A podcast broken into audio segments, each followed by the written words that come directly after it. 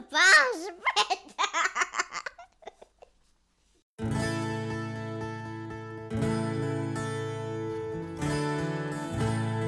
Ciao, siamo Emanuele e Marianna. Oggi vogliamo aprirti le porte della nostra casa per raccontarti di un incontro che ha portato luce là dove c'era buio.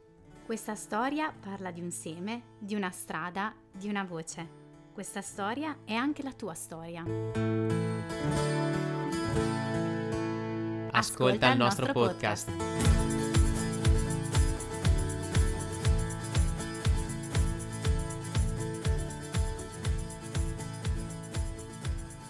Bentornati alla trasmissione Il corpo per dire il mistero, io sono Emanuele. Io sono Marianna.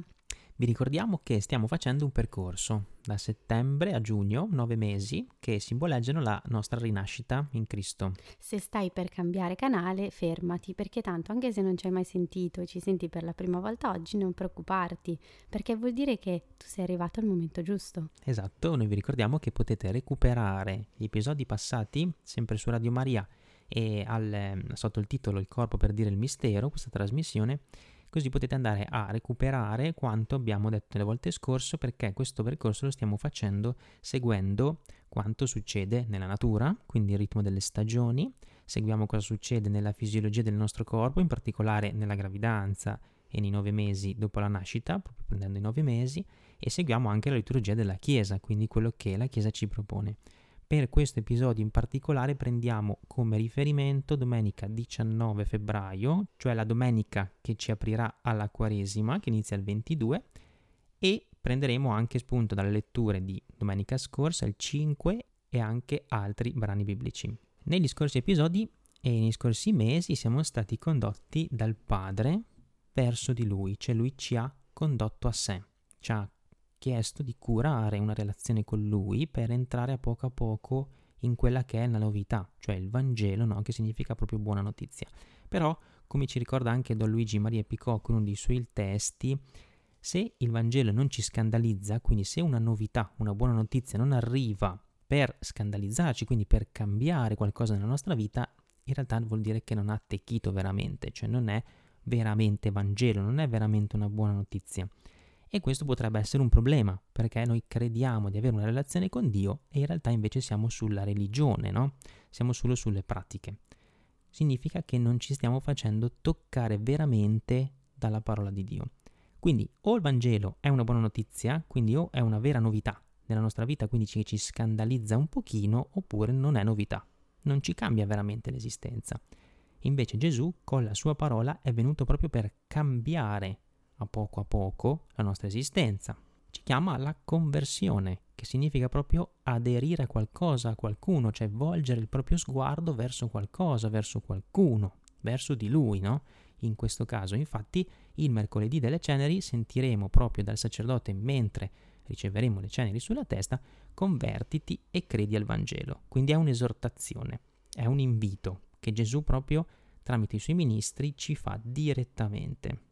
Quindi oggi siamo qui. Dopo questi primi mesi di approccio, diciamo, a questa novità, ora possiamo entrarci un po' di più.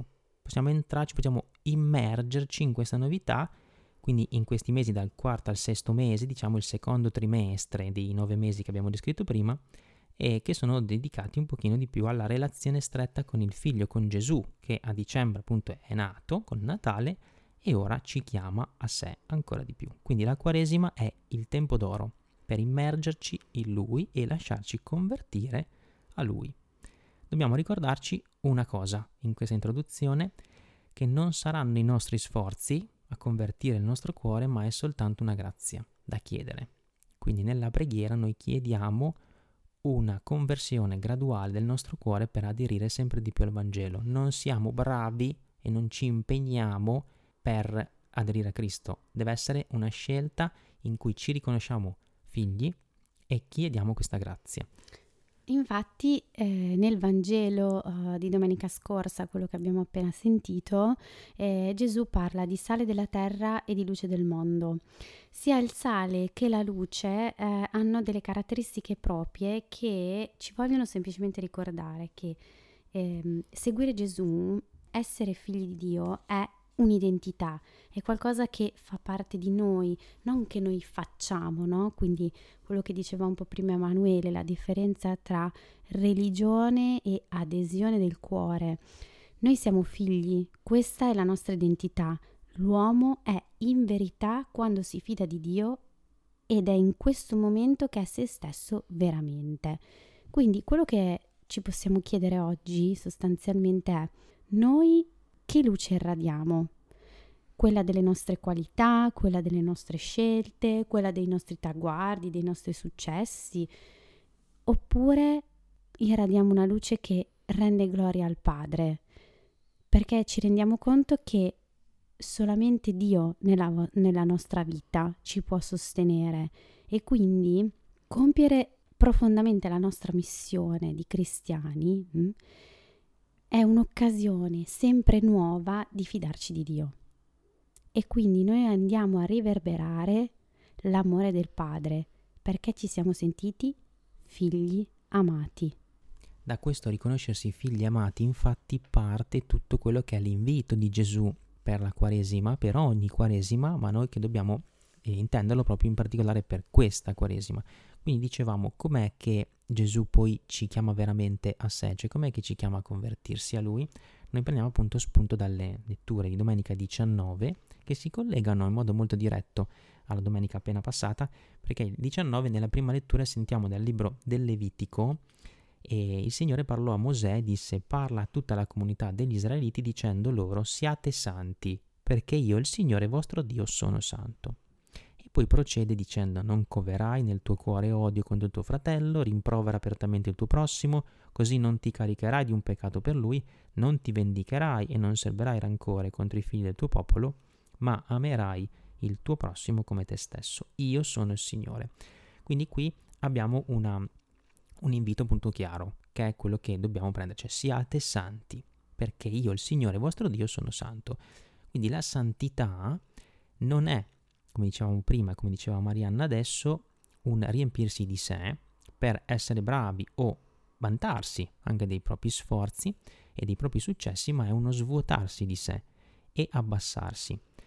Quando il Signore ci chiede questo, ci chiede un digiuno. Hm? È uno dei tre, tre, grandi inviti della Quaresima, no? digiuno, preghiera e elemosina, però noi con digiuno rischiamo di intendere solamente un digiuno materiale, un digiuno dal cibo o un sacrificio, cioè il togliere qualcosa da fuori, quindi una cosa che ho, una cosa che possiedo, di cui posso fare anche a meno, una cosa di cui mi devo sforzare di fare a meno per sentirmi anche forse un po' bene in coscienza, in realtà noi domenica 5, nella prima lettura, abbiamo ascoltato un passo molto forte di Isaia che ci parla proprio del digiuno e ci dice Così dice il Signore, non consiste forse il digiuno che voglio nel dividere il pane con l'affamato, nell'introdurre in case miseri, senza tetto, nel vestire uno che vedi nudo, senza trascurare i tuoi parenti?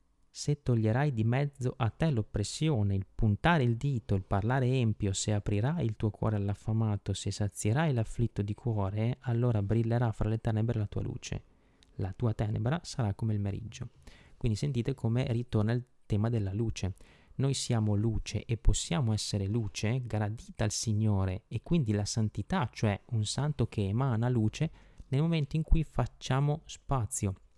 Non tanto ci priviamo di qualcosa che ci intacca poco poi nella nostra vita perché magari rinunciare a un cibo o a un po' di televisione o qualcosa può servirci in senso, cioè a fine a se stesso, ma magari non ci tocca più di tanto perché poi magari finiti i 40 giorni torniamo come prima.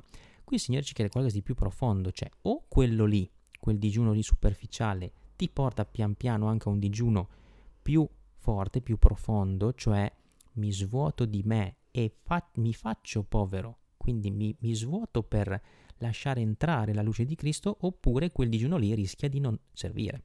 E io direi che a questo punto tutti quanti noi, seduti eh, sul sedile dell'auto, oppure al lavoro, oppure mentre stiamo camminando, facendo qualcosa, ci possiamo tutti rilassare, perché questa è una buona notizia, anche perché è vero che noi ci rivestiamo di tutti i nostri successi, di tutte le cose che facciamo bene, ma quanto siamo bravi, ma quanto siamo belli, però secondo me tutti noi sperimentiamo nel quotidiano i nostri fallimenti. E tutto ciò che di noi non va, non funziona, ci rende triste, ci fa sentire soli, ci fa sentire abbandonati, ci fa arrabbiare, ci fa provare rancore, ci fa parlare male, tutte queste cose. E quando noi vediamo tutte queste cose, in realtà è un momento propizio, eh, perché finalmente ci spogliamo di tutti i nostri successi, vediamo tutto quello che non sappiamo fare e incontriamo Gesù. E incontriamo Gesù, perché cosa succede? Che noi digiuniamo finalmente da noi stessi stessi e creiamo lo spazio per far entrare il Signore nella nostra vita. Perché appunto digiunare prima di tutto è prepararsi all'ascolto di Dio, umiliarsi perché possiamo incontrarlo e ascoltarlo e sentire cosa vuole sussurrare al nostro cuore. E lo possiamo fare solo nel momento in cui ci rendiamo conto che da soli non ce la possiamo fare. Quindi il vero digiuno è spezzare il gioco del peccato, cioè la nostra volontà umana, il nostro io, il nostro ego, il nostro peccato, quella ferita che ci taglia fuori dall'amore, dall'essere figli amati, cioè quello che ci porta a capire che l'unico modo per essere in pienezza, per vivere in pienezza nell'amore, è abbandonarsi totalmente fra le braccia del Padre.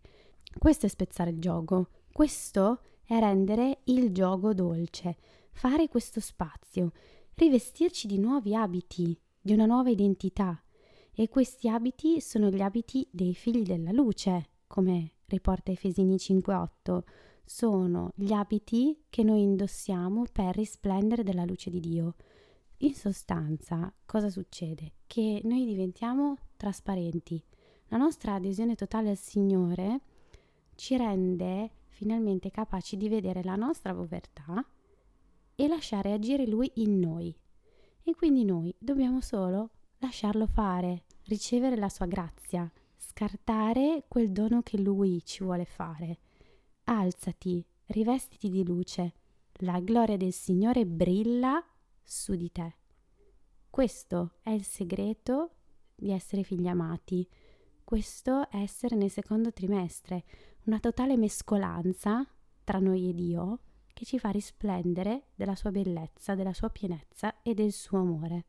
Quindi noi in Lui e Lui in noi così tanto da diventare una cosa sola, quindi è proprio il desiderio di Dio, il desiderio di Cristo verso di noi, quindi fare l'amore con noi, no? Cioè diventare una sola cosa con noi e noi diventiamo così tanto in Lui che non solo lo imitiamo, cioè Lui proprio viene ad abitare in noi e a vivere in noi è quello che ci racconta anche un po' Luisa Piccarreta con la, il dono della divina volontà. Cioè noi diventiamo così tanto lui che aderiamo completamente a quella conversione che ci è chiesta proprio il mercoledì delle ceneri e quindi che ci è chiesta per tutta la Quaresima e che ci è chiesta poi in tutta la nostra vita di fede, di vita di cristiani. Perciò noi andando ad aderire così tanto a lui, cioè essere come lui, significa che poi di conseguenza noi diventiamo sempre più noi stessi noi pensiamo che svuotarci di noi per far spazio a lui sia un perdere noi stessi e quindi perdere la nostra identità. Noi siamo gelosi, vogliamo mantenere quello che abbiamo guadagnato noi con le nostre mani, con i nostri sforzi. Noi non vogliamo lasciare il nostro orgoglio, quindi diciamo no, non lascio spazio, non perdo, perdo tutto quello che ho fatto fino adesso.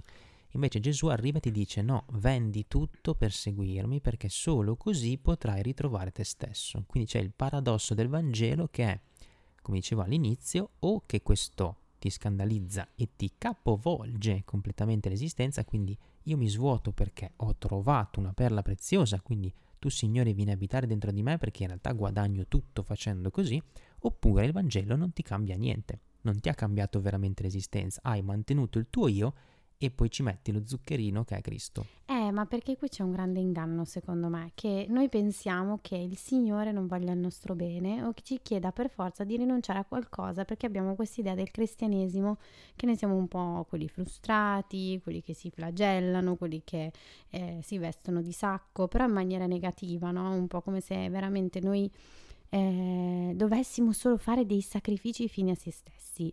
E invece l'unico sacrificio che il Signore ci chiede di fare è mettere per un attimo da parte quello che noi pensiamo essere giusto per noi, vogliamo, desideriamo, eh? Per ascoltare il meraviglioso sogno che lui ha su di noi e che comunque, tra parentesi, è scritto nei nostri sogni, nei nostri desideri, nel nostro cuore.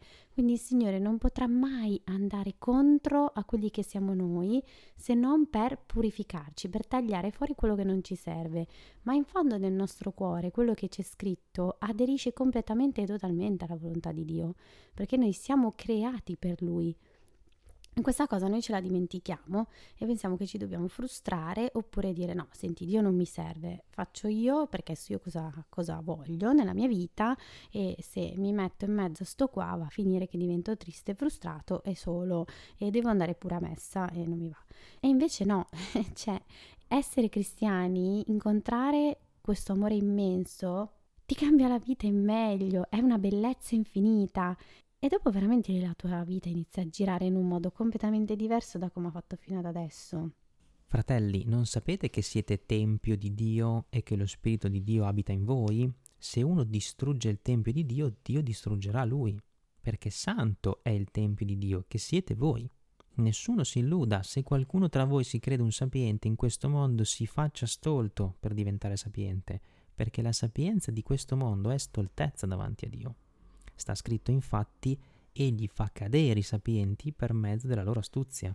E ancora, il Signore sa che i progetti dei sapienti sono vani. Quindi nessuno ponga il suo vanto negli uomini, perché tutto è vostro. Paolo, Apollo, Cefa, il mondo, la vita, la morte, il presente, il futuro. Tutto è vostro, ma voi siete di Cristo e Cristo è di Dio. Questa è la bellissima lettura che leggeremo appunto il domenica 19 che ci introduce proprio alla Quaresima. E queste parole le troviamo assolutamente collegate sempre alla lettura di San Paolo di domenica appena passata, dove lui invece annuncia come lui è arrivato non nella sua potenza, ma nella sua debolezza. Infatti dice, mi presentai a voi nella debolezza e con molto timore e trepidazione. La mia parola e la mia predicazione non si basarono su discorsi persuasivi di sapienza, ma sulla manifestazione dello Spirito e della sua potenza, perché la vostra fede non fosse fondata sulla sapienza umana, ma sulla potenza di Dio. Quindi qua troviamo un perfetto riassunto di tutto quello che un po' abbiamo detto finora. Solamente nella debolezza e solamente nell'essere vuoti di sé il Signore può operare con la sua potenza, con la sua onnipotenza e compiere prodigi. Capite bene che il cristianesimo non è qualcosa di mentale o di spiegabile o di razionale. Il cristianesimo è prima di tutto ed essenzialmente un incontro profondo che ti cambia la vita, no? che ti rende libero, libero, che ti fa incontrare una libertà che tu da solo non ti puoi dare.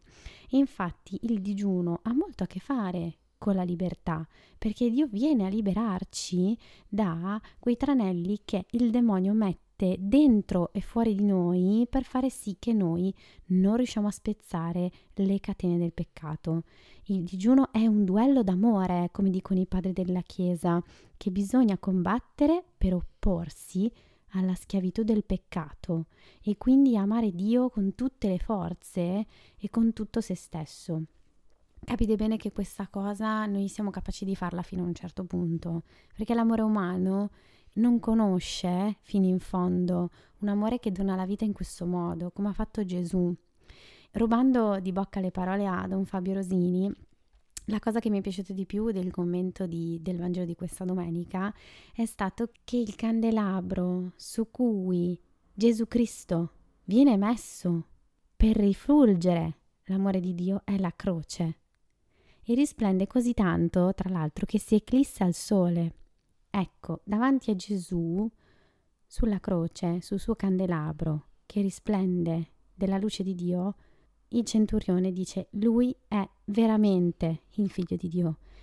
Capite che questa roba qua è qualcosa che parla al cuore, non parla alla testa. Gesù non viene a parlare a tutti i nostri ragionamenti umani, o meglio, sì, viene a parlare ma per spazzarli via, per farci capire che tutto quello che noi possiamo costruirci da soli è molto più piccolo rispetto a quello a cui siamo destinati, a un'oltre, un'immensità di vita, di pienezza, di amore, di gioia che ci trascende. E quindi il vero segreto, come dicevo, è abbandonarsi fra le braccia del Padre con fede. È la fede che ci permette di fare questo e anche la fede è un dono. E quindi siamo qui come figli mendicanti di amore che chiediamo amore a Dio e Dio non vede l'ora di donarcelo. E questo è il punto, la svolta, il cambiamento, la provocazione. Come diceva Valeria all'inizio, è ciò che ci scandalizza, perché noi siamo abituati a fare da soli. Perciò siamo veramente noi stessi solamente se siamo innestati in Lui. Questo significa che siamo veramente noi stessi nel momento in cui siamo veramente innestati nel suo corpo, quindi nella Chiesa. La Chiesa, come corpo mistico di Cristo, attende la parte specifica di ognuno di noi. Il nostro essere membra del corpo, sempre come ci dice poi San Paolo in Corinzi, viene rivelata solamente nel momento in cui ci innestiamo nel corpo, cioè un membro del corpo diventa membro veramente nel momento in cui trova la sua identità dentro al corpo, perché altrimenti non c'è identità se non c'è il corpo. Nel momento in cui c'è Cristo col suo corpo, che quindi è la Chiesa, nel momento in cui c'è la Chiesa, noi troviamo la nostra identità dentro la Chiesa. E per questa Chiesa, per questo corpo mistico, il Signore ci dice, tu, tu, persona singola, hai una parte specifica, hai un prestigio, tu sei degno di stima, io ti amo. Noi tutti, in prima persona, abbiamo nella nostra vocazione una parte specifica ed è quel prestigio che abbiamo agli occhi del Signore. E qui quindi è doveroso collegarsi a uno dei grandi documenti della Chiesa che è Gaudium et Spes, la Costituzione pastorale sulla Chiesa nel mondo contemporaneo del Concilio Vaticano II, perché su alcuni numeri ci parla proprio dell'attività umana, cioè del lavoro umano perché parliamo di questa cosa? Perché abbiamo detto, no? Non è il nostro sforzo, non è il nostro impegno che segna veramente nel mondo una traccia, non è l'essere noi, col nostro io, col nostro ego, che farà la differenza, ma è uno svuotarsi di sé per lasciare il posto a Dio. Ecco, la nostra parte specifica, quindi il prestigio che noi cerchiamo tante volte nella carriera, nel ruolo sociale, in quello che facciamo, lo vediamo ribaltato. E sentiamo quindi ai numeri 35, 36, 37 e intorno cosa ci dice la Gaudium et Spes. L'attività umana, in vero, come deriva dall'uomo, così è ordinata all'uomo. L'uomo infatti quando lavora non soltanto modifica le cose e la società, ma anche perfeziona se stesso. Apprende molte cose, sviluppa le sue facoltà, è portato a uscire da sé e a superarsi. Tale sviluppo, se ben compreso, vale più delle ricchezze esteriori che si possono accumulare l'uomo vale più per quello che è che per quello che ha. Quindi qua già troviamo qual è quello, questo prestigio, qual è questo prodigio, questo essere degno di stima per il Signore, cioè tu sei degno di stima, tu hai un prestigio per Lui, ai suoi occhi, già solo per il fatto che esisti, già solo per il fatto che sei creato, già solo per il fatto che sei suo figlio. In questi giorni stiamo ascoltando il libro della Genesi dall'inizio, cioè la creazione. Ecco, è tutto lì, quando non capiamo delle cose, quando abbiamo tante nozioni come magari le stiamo dando adesso, quando vogliamo sviscerare certi argomenti e scoprire un po' di più il mistero, come appunto parla il titolo di questa trasmissione, dobbiamo sempre in realtà tornare alle origini, fare memoria, la cosa sempre più saggia e più intelligente quando vogliamo andare a scoprire la nostra vera identità e quindi scoprire anche la nostra vocazione. Andiamo alle origini, c'è un Dio che crea, c'è un ordine nelle cose. Prima Dio, poi noi e da noi una traccia nel mondo che è una traccia però di Dio, perché se abbiamo detto che noi ci facciamo vuoti di noi stessi per far passare Dio, la traccia nel mondo sarà di Dio, ma può usare noi per farlo. Quindi noi siamo sempre tanto preoccupati di capire cosa fare nel mondo, cosa studiare, che lavoro fare, ma non ci accorgiamo che il più delle volte siamo in questi pensieri preoccupati più del nostro tornaconto, della nostra immagine sociale, del nostro sostentamento anziché preoccuparci del regno di Dio. Pensate prima al regno di Dio e il resto vi sarà dato in aggiunta. Sentiamo in Matteo 6:33. Perciò se noi ci ritroviamo con un, un, un peccato originale no? che ci racconta sempre appunto il libro della Genesi, quindi dobbiamo distaccarci da questo per ritrovare la nostra vera identità nel corpo mistico di Cristo, dobbiamo, come diceva prima Marianna, passare da una purificazione. Sentiamo infatti, sempre al numero 37 della Gaudium Spes, se dunque ci si chiede come può essere vinta tale miserevole situazione, cioè che un, eh, noi siamo corrotti dal peccato, no? I cristiani per risposta affermano che tutte le attività umane che sono messe in pericolo quotidianamente dalla superbia e dall'amore disordinato di se stessi devono venire purificate e rese perfette per mezzo della croce e della risurrezione di Cristo. Quindi torniamo al discorso che faceva Marianna prima. Quindi redento infatti da Cristo e diventato nuova creatura nello Spirito Santo, l'uomo può e deve amare anche le cose che Dio ha creato.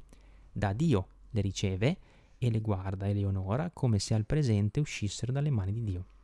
Di essere in grazia al benefattore e usando e godendo delle creature in povertà e libertà di spirito viene introdotto nel vero possesso del mondo, quasi al tempo stesso niente abbia e tutto possegga. Qui riprende proprio il versetto che sentiremo il 19 che abbiamo letto prima. Tutto è vostro, ma voi siete di Cristo e Cristo è di Dio. Quindi troviamo, vedi, vedete, un, un bel cerchio che si chiude. E allora qual è questa via per questa conversione del cuore? È Cristo stesso, perché Cristo è via, verità e vita. Quindi siamo chiamati soltanto a imitare Lui, ad abbassarci, a farci carico della croce che ci viene affidata, a farci carico delle croci degli altri, a scegliere di stare dalla parte di chi è oppresso, di chi piange, quel digiuno gradito al Signore, che ci dice Isaia. Non è tanto togliere qualcosa di esterno, ma togliere quello che esce dal cuore nostro che è impuro, dove sentiamo appunto nel Vangelo di oggi. Togliere quello che da dentro ci rende superbi, orgogliosi, malvagi, essere poveri più che voler aiutare i poveri. L'elemosina non è io do il superfluo perché così mi sento posto in coscienza. Noi siamo chiamati a essere come Cristo, che Lui si fa povero in mezzo ai poveri, non aiuta i poveri e basta. Capite bene che tutto quello che stiamo dicendo eh, non può che passare dall'incontrare una persona viva, un amore veramente che ti cambia la vita, soprattutto che ti viene a prendere nei tuoi pocci, nelle cose che di te non funzionano e che un passettino alla volta ti fa fare tutto questo percorso che noi abbiamo descritto fino ad arrivare a donare completamente la vita, perché Cristo può fare questo proprio perché arriva al dono totale di sé per aver ricevuto questo amore donato totalmente dal Padre. E quindi è essenziale innanzitutto fare un primo passo nell'immergersi in questo amore, nello sperimentarlo, nel chiederlo, nel cercarlo. Quando ci si innamora di Dio, quando ci si innamora di Cristo, poi tutte queste cose vengono per grazia, perché veramente andiamo ad abbandonare tutto ciò che non ci serve per seguirlo. Basta fare il primo passo, basta fare un pezzettino alla volta. Sono cose grandi, ma noi possiamo fare spazio nel nostro cuore a tutto questo. Perciò noi vi invitiamo in conclusione come primo passo da fare per questa Quaresima proprio quello di guardarsi dentro e individuare quel campo che va reso un po' più fertile, quel, quel buio dove bisogna farci entrare un po' di luce, quella mancanza nostra, quel peccato che tanto ci costa, tanto ci vizia, tanto ci fa far brutta figura e noi non lo vogliamo vedere, non vogliamo mostrarlo e lo nascondiamo, no, guardarlo, lasciarci entrare Cristo e dire io voglio convertirmi a te proprio in questa cosa qua, proprio nella cosa che mi costa di più, proprio in quella cosa che mi fa tribolare di più ogni giorno. Guardiamoci dentro, chiediamo proprio la conversione del cuore proprio nella parte più buia. Noi vi ringraziamo per essere stati con noi, vi ricordiamo che se avete bisogno di un confronto personale rispetto a quanto diciamo potete contattare direttamente Radio Maria. Intanto buon inizio di Quaresima e vi aspettiamo il prossimo mese. A presto!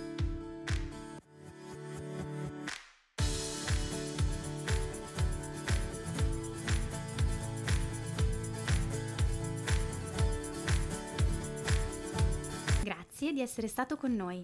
Se vuoi approfondire il nostro progetto Un corpo mi hai dato, trovi tutti i link in descrizione. A presto!